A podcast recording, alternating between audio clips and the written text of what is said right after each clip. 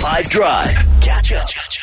David, firstly, congrats on your incredible work. I was gripped by Devilsdorp and Stella Murders as well. I think it's really important that you're getting these stories out there and telling them in a respectful way. Thank you, Nadia. Appreciate that very much. So you directed Devilsdorp, which took the country by storm. It won the 2022 SAFTA for Best Made for TV Documentary. What was life like after that, and how did you decide that Stella Murders would be your next true crime documentary project? I think it's uh, we were quite uh, overwhelmed with the success uh, of Devilsdorp uh, in a positive way, though. I think we, we, we were proud of it. We expected it to do well, but um, I think it, it crossed over so many demographics that was uh, was wonderful. I think we, we set out to achieve what what we set out to achieve with Devilsdorp is uh, was important conversations, or rather to initiate important conversations around uh, the importance of critical thinking and and the development of discernment. And I think it was able to achieve that uh, so that was wonderful. Um, yeah, also at Devilsdorp, I, I realized I needed to just kind of uh, take a mental health break and uh, do something light afterwards. Um, so the the success was was wonderful. Um, but yeah, the irony is people think then you become a bit unattainable or unaffordable, uh, which is not really the case in South Africa. Uh, I really appreciate or I really enjoy telling uh, our stories, our local stories, South African stories. I think there's a lot of power uh, in in telling our own stories and not having anybody else do that. Um, but yeah, after that, I did Survivor South Africa. I was the head of content, and then uh, the opportunity to to take on another uh, true crime documentary presented itself. Uh, so we yeah we looked into doing Stella Murders. Yeah. And did you feel a lot of pressure to live up to your own standards after Devilsdorp because it was super successful? I'm, I'm very comfortable with the process that I undertook with Devilsdorp. Uh, uh, you know, we set out to achieve uh, high production value. Um, so it's something that I'm always very proud of and, and I was very proud of uh, putting out there uh, in, into the, uh, or putting out there because we uh, South Africans have amazing talent um, to tell our own stories. Uh, so that was one thing that I know that we can and would be able to maintain. Um, uh, it's something that is sustainable to create uh, high production value uh, stories that are well told. Um, but yes, of course, you do feel a bit of pressure uh, after something successful but I think uh, you understand um, how you were able to do it, and um, and you just focus on, on telling the best story that you possibly can. Um, and of course, it's a it's a wonderful team effort and the synergy that you have with a remarkable team. So if all those things, if you have those ingredients, then uh, of course you are you're still able to uh, I, I, think be able to uh, continue uh, telling the the very important local stories that we need to to get out there. Yeah, for sure. And there's a part in the in the Stella Murders documentary where someone in the town is trying to get you guys away as filmmakers. I imagine it's super tough penetrating a small town community, especially when covering something like murder. Uh, people have their own opinions about the media. How do you build their trust? Yeah, I think uh, unfortunately one of the side effects in, in uh, when the media covers a story like this that has far-reaching effects, um, you know, it was it is a quite a tragic story. Um, there is uh, different levels of trauma that's added by the media exposure as well. Um, but I always, I always try and differentiate between what the media does and what we as filmmakers uh, do. And of course, then there's this perception of safety and, and, and control and uh, protection that, that surrounds a small town uh, like this.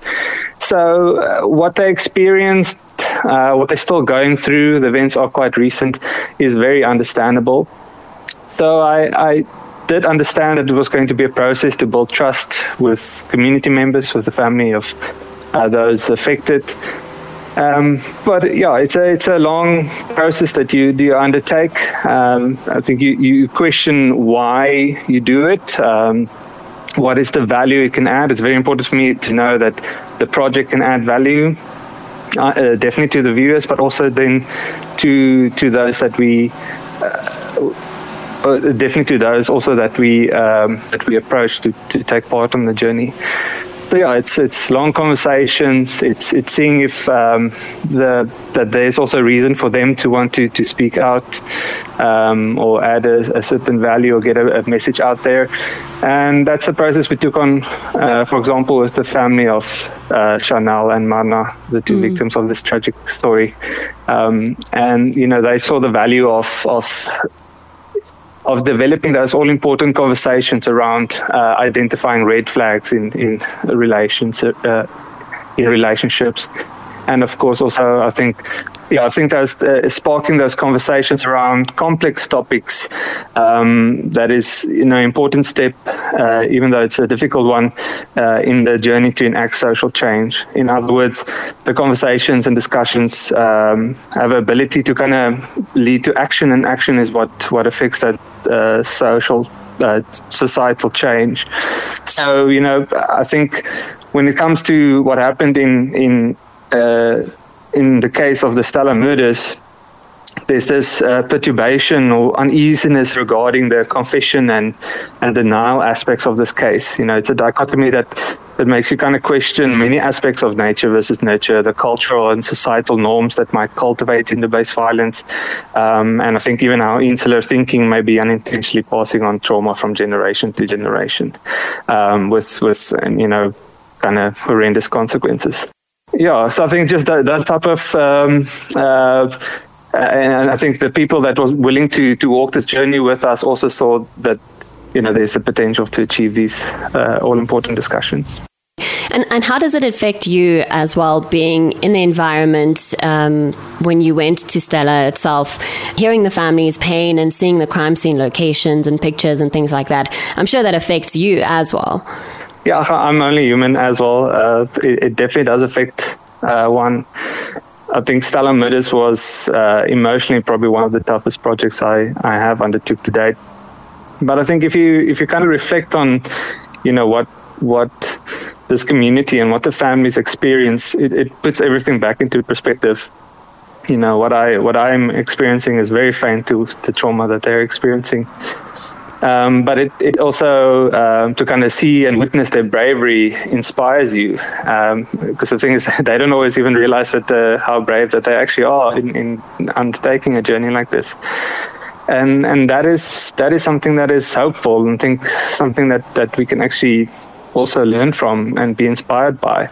Yeah. Um, that courage tenacity um, that even in darkest times there, there's a bit of hope you know, even though you know, not to not to necessarily simplify it in knowing that the the road is uh, to to closure is a long one, if if it's even possible.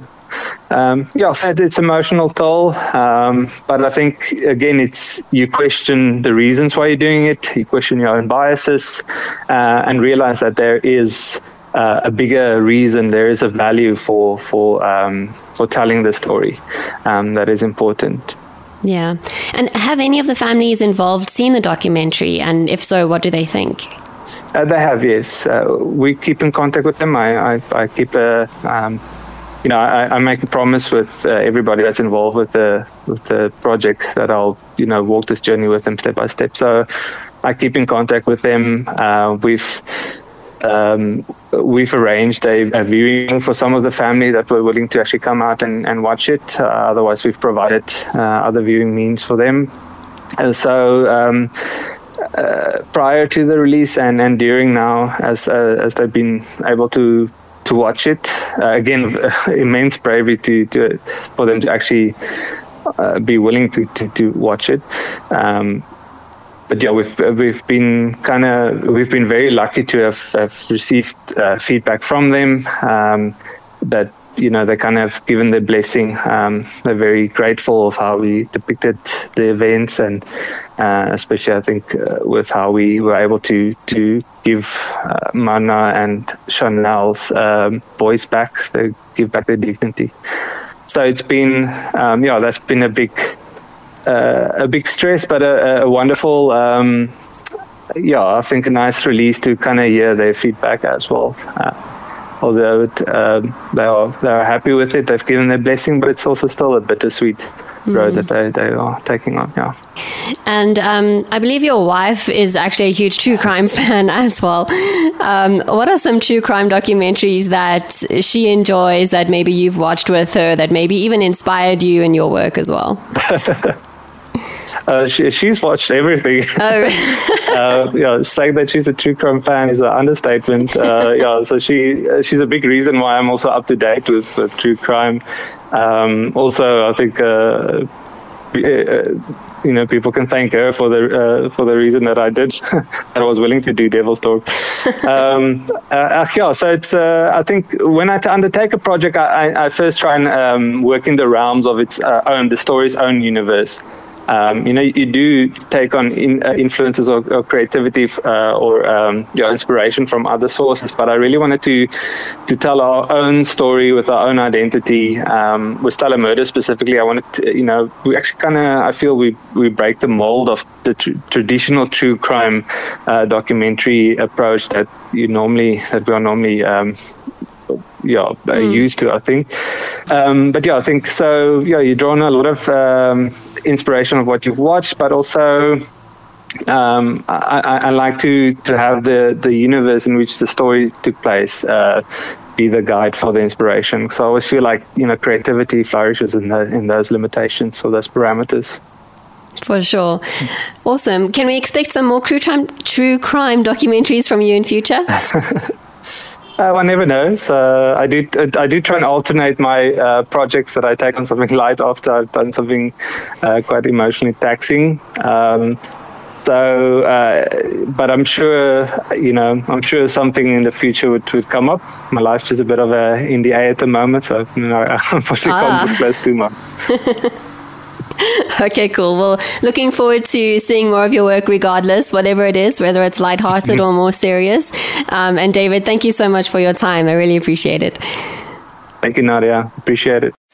Catch up from some of the best moments from the 5 Drive team by going to 5FM's catch up page on the 5FM app or 5FM.co.za.